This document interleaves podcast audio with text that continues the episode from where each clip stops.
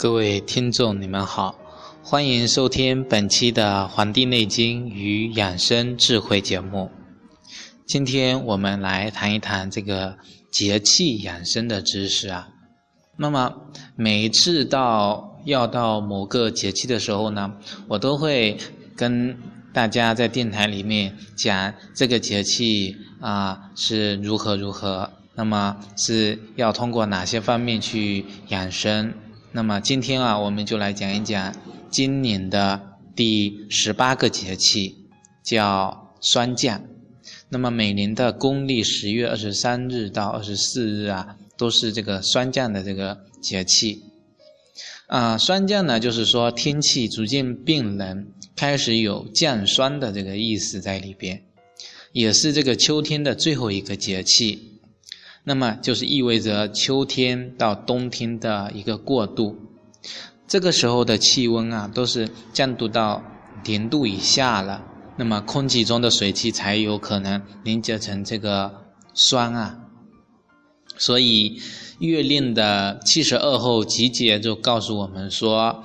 九月中气数而凝，露凝结为霜。啊，就是告诉我们这个意思。那么，这个霜降它是一个数调而寒冷的节气，我们应该如何来养生呢？所以啊，我们的中医理论《黄帝内经》中就讲到了：上古之人，其之道者，法于阴阳，合于术数，饮食有节，起居有常，不忘坐劳，故能神与形俱而尽其天年。度百岁来去，所以呀，这也是我们每次这个电台讲座的这个啊一个核心，就是让我们能够顺应这个季节，顺应自然规律的变化，做到天人合一，能够食物跟我们的养生相结合，能够啊自然日常的生活起居那跟我们的养生相结合，这样就能够。自然的延年益寿，达到养生的目的。那么，我们今天啊，就来通过霜降这个节气，谈谈在食物上啊，在生活中啊，应该要如何进行一定的调理。在食物上呢，这个霜降啊，是啊，适合进补和调理我们的脾胃的。俗话说“一年补透透，不如霜降补”嘛，就是说，除了可以吃一些牛羊肉之外呀，还可以吃一些山药、薏米仁、芡实这样的中药。中医认为这是健脾的东西，而这样也是药食同源源的这个食物。比如这个山药又可以用来蒸，又可以煮，还可以炒，对吧？还有这个薏米仁呢，可以用来煮粥。上次有个听众就问我，这个薏米仁应该怎么吃啊？我就说，可以早上的时候用来煮一点粥来喝，这样一方面啊可以啊调养我们的这个脾胃，对吧？一方面这个薏米仁还有芡实啊，都是可以去湿气的。现在很多人都是湿气重嘛，就是可以通过芡实、薏米仁来去湿。啊，那么芡实呢，也可以用来炒肉片、炒这个虾仁，都是非常美味的。除了这些呀，我们还可以吃一些温而不燥的食物，比如说栗子啊，还有这个核桃肉。那么这些都是能够温而不燥的。可是呢，要注意，就是要尽量就不要吃这些像冰冷的这水呀。还有这个啊寒冷的一些啊水果，比如啊西瓜、香蕉这些。当然，大家会问，为什么这个季节会有这个这些水果？现在的水果呀，在我们的时代呀，几乎都是每个季节都会有，因为现在的这个冷藏的技术啊非常厉害，而且这个温室大棚的这个能够使这些反季节的水果出现。那么，我们中医认为这些。反季节的这个出现的食物啊，其实是不能得得到这个天地之气的。那么不能得到天地之气啊，对于人来说呢，其实就是嗯不好的。就好像啊冬天的人啊，长期的待在这个啊空调啊暖气的房间里面，跟夏天待在啊有冷气的房间里是一样的，人会生病，那么这些水果也依然就依旧会生病。除了这个食物上的养生呢，还要就是面对深秋降霜降的这个节气啊，要注意调节自己的情志，以免啊在深秋由于这个季节变化引起意志消沉啊。郁意不欢的这个负面情绪，而且还要注意保暖。这里呀有六个要注意的：第一是脚，第二个是肩膀，第三个是腹部，第四个是脖子，第五个是腰，第六个是膝。那么这些主要的身体的部位啊，一定要驱寒、防寒、保暖。还可以呢，在日常生活中进行适当的体育锻炼啊，慢跑、步行、登山、打太极，这些都是可以能够强身驱寒的。平时啊，也可以按摩我们的这个风池穴，来预防由于我们这个季节转换引起的这个感冒等呼吸道的疾病。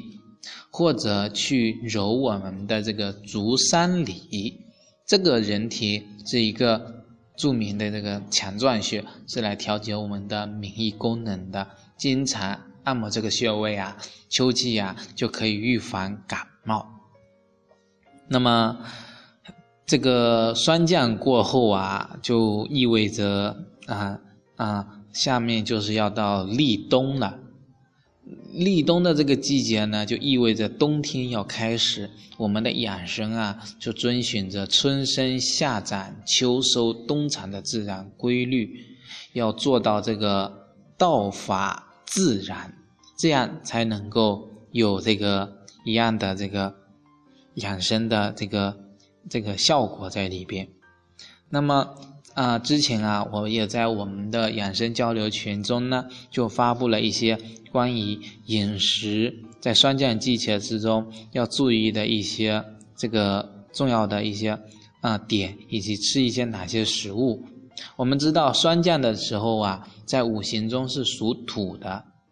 那么根据中医养生学的这个观点呢，在四季的五补当中啊，哪五补啊？就春天要生补，补我们的阳气；夏天要清补，长夏要淡补。秋季要平补，冬天要温补，这样的关系呀。那么与此时啊，与长夏是同属土的，所以应以淡补为原则。所以在补我们的气血上呢，是要以养胃的。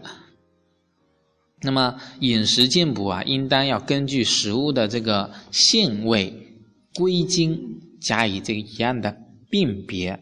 那么辨别清楚了呀，还要。对应我们人的一个体质，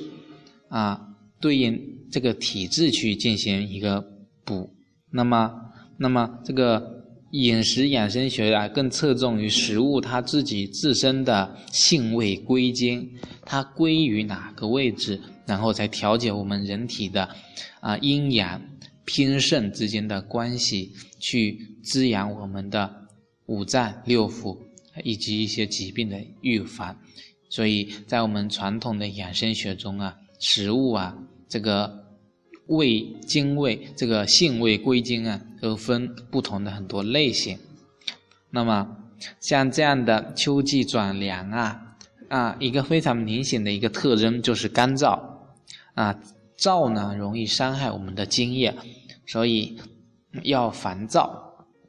刚才所说的这个运动啊，还有饮食方面啊，注重平补之外呢，啊，还要注注重健脾养胃之外呢，还可以吃一些养阴啊、滋燥的这个食物，比如说胡萝卜呀，啊，这个萝卜呀，这个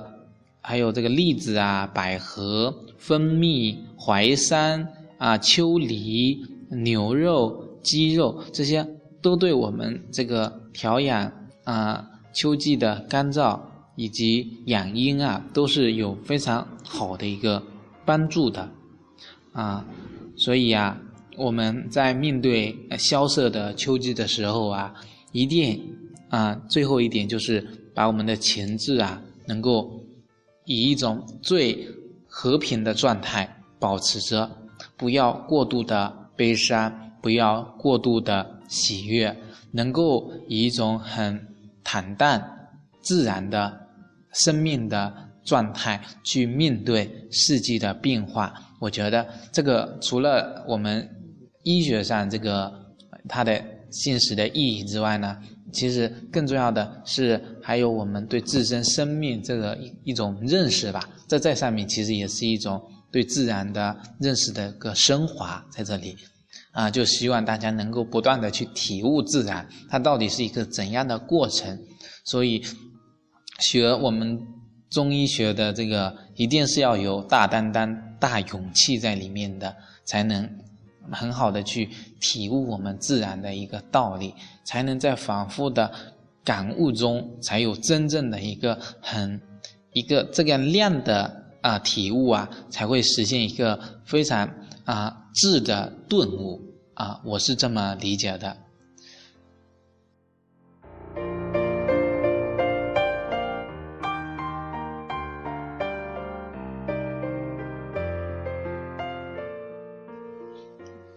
好，感谢大家收听本期的《黄帝内经与养生智慧》节目，欢迎大家能够加到我们的啊《黄帝内经》的养生交流群，跟我们一起讨论养生的知识，以及我们励志电台的社区。啊，我们社区啊也设立了一些贴、提问贴、复混贴，以及啊各种建议贴，希望大家可以多多留言，我会啊尽量啊回复大家。能够与大家一同学习，一同成长，感谢大家的支持，咱们下期再会。